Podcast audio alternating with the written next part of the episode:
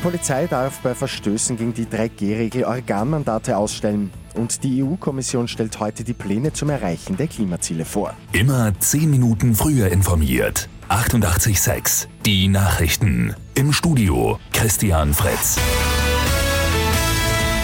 Die Polizei kann jetzt bei Verstößen gegen die 3G-Regel strafen. Um Mitternacht ist die entsprechende Verordnung in Kraft getreten.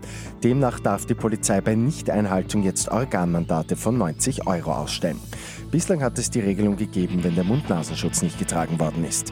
Die neue Verordnung gilt sowohl für in Österreich Lebende wie auch für Touristinnen. Die EU-Kommission stellt heute ihre Pläne vor, wie sie ihre Klimaziele erreichen will. Bislang gibt es hier vor allem eine Zahl. Um 55 Prozent sollen die CO2-Emissionen innerhalb der EU bis 2030 gesenkt werden. Insgesamt zwölf Gesetze soll das Paket mit dem Namen Fit for 55 umfassen. Autobauer, Airlines und die Industrie müssen sich auf große Neuerungen einstellen. Besonders schnell könnte das Ende von Benzin- und Dieselmotoren anstehen.